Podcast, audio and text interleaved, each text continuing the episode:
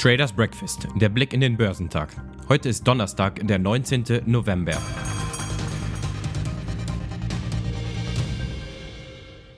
Diese Woche ist eine Woche der Ungewissheit. Impfstoffe stehen kurz vor der Zulassung, doch die Infektionszahlen zeigen keinen Indikator zur Verbesserung.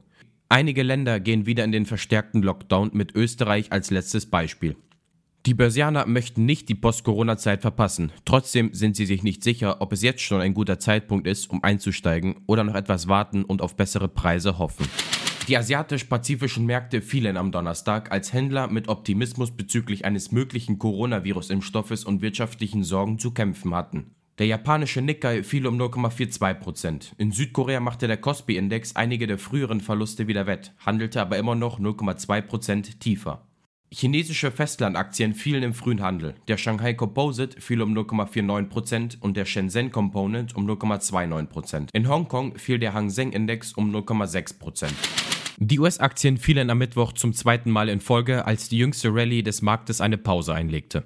Der Dow Jones fiel in einer volatilen Börsensitzung um 344 Punkte oder 1,2% auf 29.438, nachdem er auf seinem Sitzungshoch bis zu 147 Punkte gestiegen war. Der SP 500 rutscht um 1,2% oder 41 Punkte auf 3567 ab. Der technologielastige Nasdaq fiel um 0,8% oder 97 Punkte auf 11.801 Zähler. Der US-Pharmakonzern Pfizer ist nach eigenen Angaben kurz davor, für seinen zusammen mit dem deutschen Unternehmen BioNTech entwickelten Corona-Impfstoff eine Notfallzulassung in den USA zu beantragen. Man sei sehr nah dran, sagte Konzernchef Albert Bourla am Dienstag auf einer Konferenz der Zeitung New York Times. Aus der Impfstoffstudie seien inzwischen genug Daten zusammengetragen worden, um sie für die vorgeschriebene Sicherheitsüberprüfung einreichen zu können. Dabei gehe es um die Ergebnisse aus zwei Monaten von etwa der Hälfte der rund 44.000 Teilnehmer. Der Konkurrent Johnson Johnson kündigte unterdessen an, vermutlich im Februar eine Notfallzulassung für seinen Impfstoff zu beantragen. BioNTech und Pfizer sind die weltweit ersten Unternehmen, die erfolgreiche Daten aus einer zulassungsrelevanten Studie mit einem Corona-Impfstoff vorgelegt haben. Das Startverbot für Boeings Unglücksflieger 737 MAX ist nach mehr als anderthalb Jahren aufgehoben worden.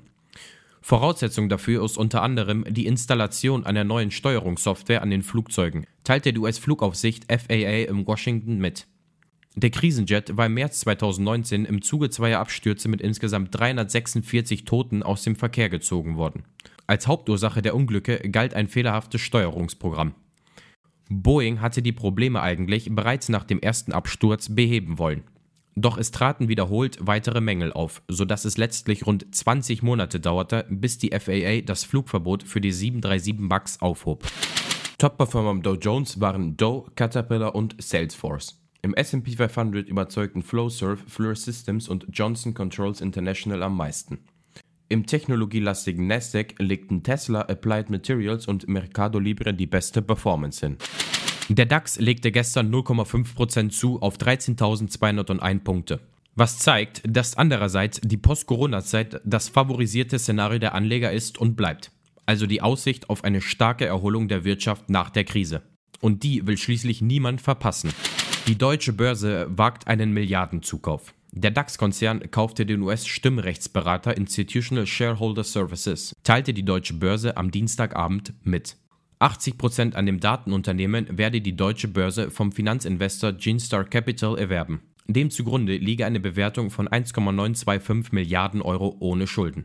Die deutsche Börse wolle den Deal mit einer Milliarde Fremdkapital sowie mit Bargeld bezahlen. Die deutsche Börse erwartet, dass ISS im laufenden Jahr Nettoerlöse von mehr als 280 Millionen US-Dollar einspiele. Man erwartet außerdem bis 2023 einen zusätzlichen Gewinn vor Zinsen, Steuern und Abschreibungen von 15 Millionen Euro pro Jahr. Der Stromkonzern E.ON muss sich in einem Pressebericht zufolge nach einem neuen Chef umsehen. Der Vorstandsvorsitzende Johannes Theissen wollte seinen Ende 2021 auslaufenden Vertrag nicht verlängern, berichtete das Handelsblatt am Dienstag unter Berufung auf Unternehmens- und Aufsichtsratkreise. Die DAX-Aktie bewegte sich auf die Nachrichten hin nur wenig. Tyson könne noch sogar vor der Hauptversammlung 2021 seinen Platz räumen, hieß es weiter. Der Manager wolle gerne nach einer zweijährigen Pflichtpause 2023 Aufsichtsratschef bei E.ON werden. Der kriselnde Industriekonzern ThyssenKrupp muss einem Zeitungsbericht zufolge auf sein von der Corona-Krise gebeuteltes Stahlgeschäft über eine Milliarde Euro abschreiben. Zu diesem Betrag käme Konzernkreisen zufolge ein Verlust aus dem laufenden Betrieb, berichtete das Handelsblatt am Mittwoch vorab. Der freie Kapitalfluss liege im Berichtszeitraum bei rund minus 1,7 Milliarden Euro. Unter dem Strich dürfte der Gesamtkonzern einen Fehlbetrag von weit über 3 Milliarden Euro eingefahren haben. ThyssenKrupp lehnte eine Stellungnahme ab. Der Konzern legt heute seine Bilanz vor. Vorstandschefin Martina Merz hat Mitarbeiter und Anleger bereits auf hohe Verluste eingestimmt. Top-Performer am DAX waren Deutsche Wohnen, Adidas und Deutsche Börse. Heute sind für Europa keine wichtigen Konjunkturdaten zu erwarten. In den USA werden neben den wöchentlichen Erstanträgen auf Arbeitslosenhilfe die Verkäufe bestehender Häuser und der Philadelphia Fed Index veröffentlicht. Hier wird ein Rückgang von 32,3 auf 24 Punkte erwartet. Geschäftszahlen kommen von CTS Eventim, Knorr Bremse, ThyssenKrupp, Buick, Intuit, Macy's, NetEase und Ross Stores. Der heutige Tag bringt Hoffnung. Beim DAX wird ein Minus von etwa 90 Punkten erwartet. Beim Dow Jones rechnet man mit einem Plus von 10 Punkten und beim S&P 500 mit einem Plus von 5 Punkten. Beim technologielastigen Nasdaq 100 wird ein Plus von etwa 90 Punkten erwartet.